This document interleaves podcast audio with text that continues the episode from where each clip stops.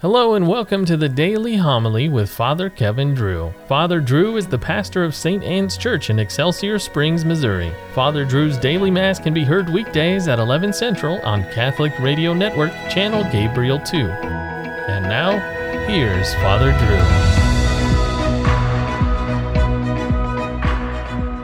Drew. A reading from the letter of St. Paul to the Galatians. Brothers and sisters, it is written that Abraham had two sons one by the slave woman and the other by the freeborn woman. The son of the slave woman was born naturally, the son of the freeborn through a promise. Now, this is an allegory. These women represent two covenants. One was from Mount Sinai, bearing children for slavery. This is Hagar. But the Jerusalem above is freeborn, and she is our mother. For it is written, Rejoice, you barren one who bore no children.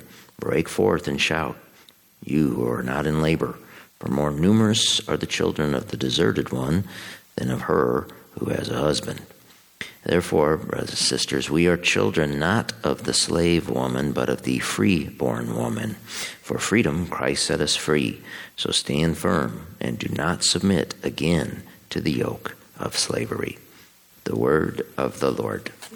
Blessed be the name of the Lord forever. Praise you, servants of the Lord. Praise the name of the Lord. Blessed be the name of the Lord, both now and forever. From the rising to the setting of the sun is the name of the Lord to be praised. High above all nations is the Lord, above the heavens is his glory. Who is like the Lord our God, who looks upon the heavens and the earth below? He raises up the lowly from the dust, from the dunghill, he lifts up the poor. The Lord be with you. A reading from the Holy Gospel according to Luke. While still more people gathered in the crowd, Jesus said to them, This generation is an evil generation. It seeks a sign, but no sign will be given it except the sign of Jonah. Just as Jonah became a sign to the Ninevites, so will the Son of Man be to this generation. At the judgment, the queen of the south will rise with the men of this generation, and she will condemn them, because she came from the ends of the earth to hear the wisdom of Solomon, and there is something greater than Solomon here. At the judgment, the men of Nineveh will arise with this generation and condemn it, because at the preaching of Jonah they repented, and there is something greater than Jonah here. The Gospel of the Lord. For freedom, Christ set us free, so stand firm and do not submit again to the yoke of slavery. Why did Jewish converts to Christianity, freed from the shackles of the old law, with all its impossible rules and regulations to keep, why did they seek to return to it? A frustrated St. Paul, a, a few paragraphs before today's passage, he had to ask them, Oh, stupid Galatians! Who has bewitched you? Are you so stupid? Galatia was in what is now central Turkey, and it would have been on the route that the early Christians from Israel would have taken to venture into then European wilderness in the West.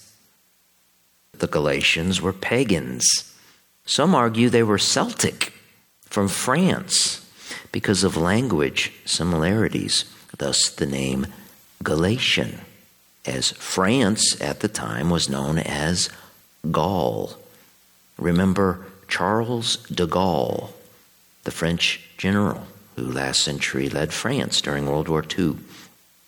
St. Paul started a church in Galatia and then moved on, but later he got word of trouble the Jewish converts in Galatia were reverting back to their Jewish ways and keeping the old law, a life system that dominated every move a, a Jew made all day long.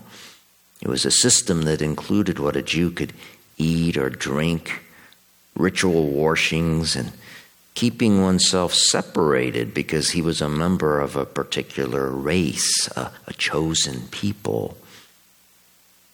In today's passage, Paul exhibits his rabbinical training to hammer home a most important theological point. It is written, that Abraham had two sons, one by the slave woman and the other by the freeborn woman.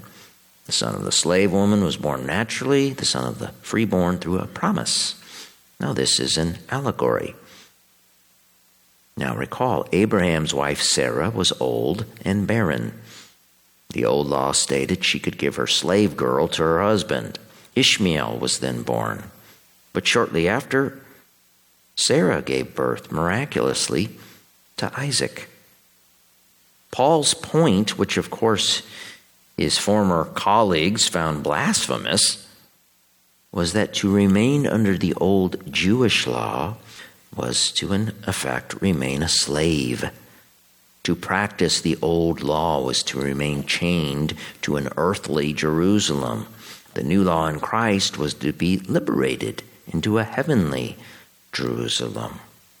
What does this mean for salvation history? What does it mean for our faith? Well, it's very important and very fundamental. A priest commentator wrote it means those who believe in Christ are the true descendants, spiritual descendants of the lawful wife Sarah, who prefigures the heavenly Jerusalem. Whereas those who do not believe in Christ, although they belong racially to the people of Israel, are no longer the true descendants of the lawful wife, but rather are children of Hagar. Therefore, brothers and sisters, we are children not of the slave woman, but of the freeborn woman. And so, my friends, for freedom, Christ set us free. So stand firm and do not submit again to the yoke of slavery.